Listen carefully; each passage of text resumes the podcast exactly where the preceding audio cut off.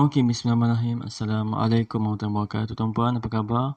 Saya doakan semua sihat dan mati Allah Subhanahu Wa Taala. Tuan-puan sekalian, hari ini kan saya nak kongsikan pasal uh, sedikit tentang uh, hidup saya bersama ada kaitan dengan ayah saya juga yang di mana uh, saya rasa sangat penting untuk kita merasakan bahawa kita tidak selalunya betul.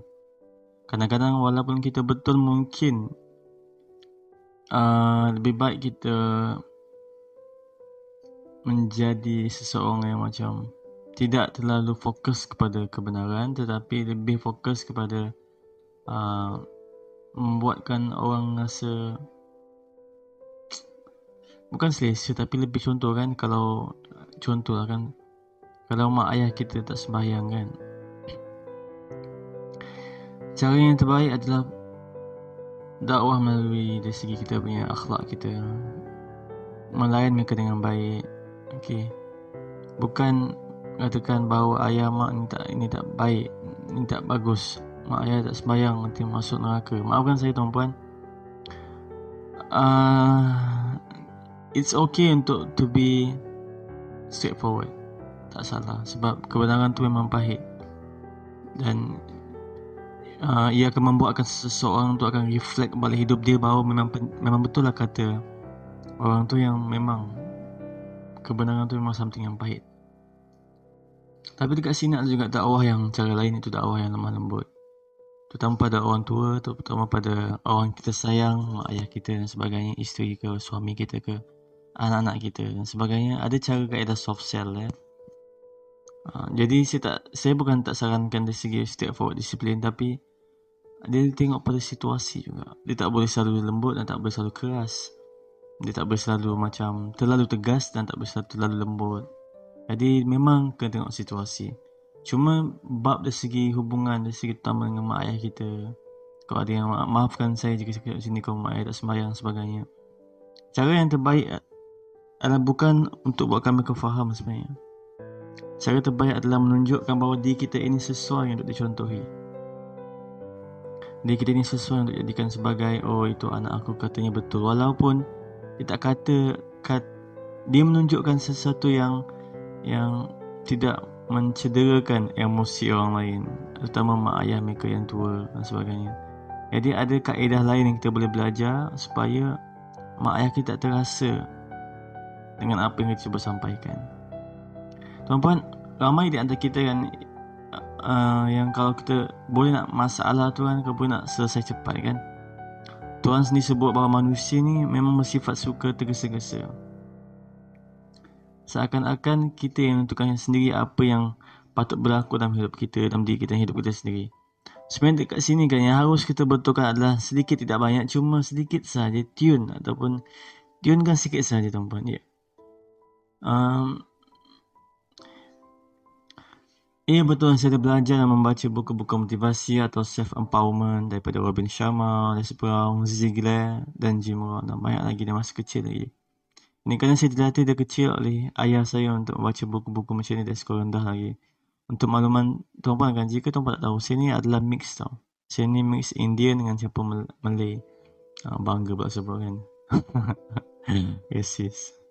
Jadi lepas itu tuan-puan kan, saya pelajari banyak perkara, banyak mindset banyak mindset orang India macam mana saya tak kata semua mindset kita berbeza tapi saya bukan racist tapi sebenarnya yang membezakan kita adalah uh, adat kebiasaan mak ayah kita. Ayah saya India. Jadi kebiasaan ayah saya dulu sendiri dilatih dengan pakaian yang sama. Dia bagi buku pada anaknya. Jadi ayah guna keadaan yang sama kepada anak-anak itu terutama saya yang paling sulung Seterusnya saya juga sekolah Cina dan dari situ kan saya pelajari lagi macam mana mindset pemikiran Cina. Memang licik tu kan. hmm. Jangan marah tapi kelicikan mereka tu bukan semata-mata kerana berlaku sebab emosi tapi mereka berfikir kadang-kadang adakah mereka buat tu dapat menguntungkan mereka. Saya ingat lagi time, time saya sekolah rendah kan. Kamu boleh bayangkan tak time saya sekolah rendah kan saya ingat lagi dah jam 5 ke dah jam 6 tak tahu saya.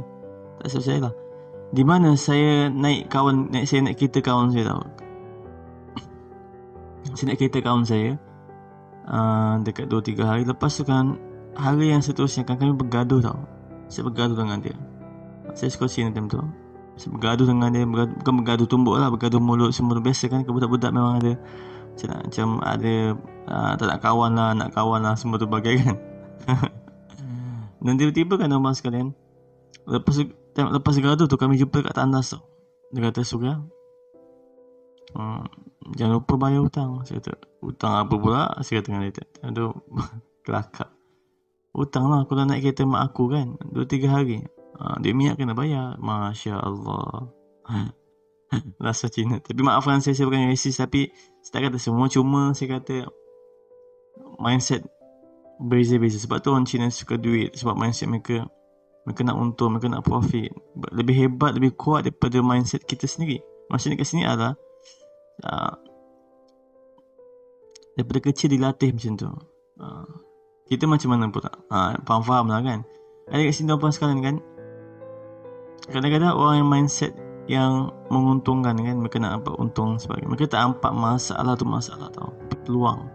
Jadi walaupun mungkin mereka malas mana pun mereka cuba akan jadi dalam dalam comfort zone dalam kemalasan tu sendiri. Mana buat perkara yang menguntungkan mereka walaupun ketika malas bayangkan. Ha, manakala apa yang saya belajar daripada ayah saya kan apa lebih kepada dua perkara tau. Pertama ketenangan minda sebab ayah saya dulu ayah saya dulu agama Hindu tau sebelum masuk Islam. Jadi saya cuba fahami apa maksud ayah saya. Sebab selagi ia tidak melanggar syariat agama Selagi itu saya cuba belajar Dan tak nak dahaka dengan berkata pada ayah saya Ayah ni salah ni betapa ni semua salah Semua meditation ni salah Tidak tuan-tuan Sebab mungkin ada something yang boleh saya belajar uh, Saya tak boleh just terus jam uh, Ini salah itu salah Sebab bagi saya tuan-tuan Judgmental sangat bahaya sebenarnya uh, Kita bagi saya seorang Muslim kan dia kena belajar untuk tidak terlalu menilai orang lain. Dia kena belajar untuk masuk dalam dulu memahami soft sell dulu semua kita masuk hard sell. Ha, dakwah banyak kaedah dia. Tapi sebaik-baik kaedah kaedah yang Allah suruh, yang Allah bagi saranan dekat Al-Quran bahawa serulah manusia dengan baik. Kalau manusia lari dan kita, bagi saya itu bukan baik. Kan? Jadi, saya tak kata ayah ni salah ni salah. Tidak sebab mungkin ada something yang boleh saya belajar. Tapi saya beranikan diri apa maksud ayah saya dari ketengan minda. Ketengan minda. Ayah saya kata cuba usahakan untuk menjadikan fikiranmu surya seperti air yang jernih. Tenang dan damai. Seperti mana kita perasan kan tuan, tuan Buddha kan uh, macam ada filosofi Zen. Semua ni kan mereka mereka bukan agama tapi uh, filosofi-filosofi yang yang lebih kepada ketenangan minda tau. Macam uh, tidak terlalu berfikir bila kita kaitkan balikkan dengan agama kan sebenarnya kita lebih kepada uh, sama juga tenangkan fikiran tenangkan hati semua tapi lebih fokus kepada ketuhanan maksud kita bawa kepada Tuhan tau jadi kita akan dapat ketenangan yang abadi lah tapi kalau kita fokus kepada pemikiran-pemikiran macam dari segi uh, hanya dari segi bab lahiriah saja ataupun uh, benda yang tidak berkaitan dengan Tuhan. Jadi ketenangan itu ia sementara tau. Sebab itu indahnya uh, Islam sebab ia kaitan berkait dengan sesuatu yang abadi yang kekal. Dia tak dia tak dia tak berkait dengan benda-benda yang sementara. Ini yang cantik dalam Islam. Jadi ayah, ayah saya kata cuba ayah saya katakan saya cuba usahakan untuk jadikan fikiranmu surga seperti air yang jernih, tenang dan damai. Dan saya kata dengan ayah saya berhati macam mana ayah? Ini yang menaik tuan sekalian sebab Allah bagi hidayah tau bersiapa saja yang dia nak dan saya bersyukur kerana Allah bagi hidayah pada ayah saya mak, ayah saya subhanallah dan jawapan yang ayah saya bagi sangat-sangat menggembirakan dan sangat memuaskan hati saya dan ayah saya jawab ringkas tau bisa kata hati macam mana pula saya kata jadilah hati seperti Nabi subhanallah dalam kan sangat deep saya kata jadi, jadilah hati surga seperti Nabi saya kata dalam sangat saya kata jadi saya sangat beruntung, sangat bersyukur kerana Allah berikan saya peluang untuk belajar semuanya di usia yang sangat muda. Saya tak kata saya boleh tenang bila masa datang. Gelabah gila kadang-kadang. Gelabah, tetap gelabah tuan-puan manusia. Ini perkara biasa, lumrah manusia. Terkejut ke tersentap ke semua itu biasa. Tapi sebenarnya yang saya faham adalah paling penting dekat sini adalah saya harus berani tahu. Kita harus berani untuk menghadapi masalah itu. Walaupun kita tengah belajar tak apa step by step. Nak kita nak kena hadap juga. Ini yang saya masih sedang belajar sehingga sekarang iaitu uh, satu quote yang saya nak buatkan kesimpulan untuk podcast ini adalah jangan risau dan hadapi masalah tersebut. Kadang apa yang kita fikir tu tidak terjadi pun. Tapi sebab kita selalu fikir kan, kita yang membuatkan ia terjadi. Seorang balik. Jangan risau dan hadapi masalah tersebut. Kadang apa yang kita fikir tu tak jadi pun. Tapi sebab kita terlalu selalu berfikir, kita sendiri yang membuatkan ia terjadi. Kita tuan saya sedikit sebanyak uh, apa yang saya kongsikan ya, kisah saya dengan ayah saya. Mudah-mudahan dapat memberikan inspirasi. Silakan share tuan-puan sekalian kepada siapa sahaja tuan-puan rasa perlukan mesej-mesej macam ni. InsyaAllah kita jumpa pada sesi podcast seterusnya. Dalam Surya Sufi Talk Show. Saya Surya Sufi. Kita jumpa lagi. Assalamualaikum warahmatullahi wabarakatuh. Peace out.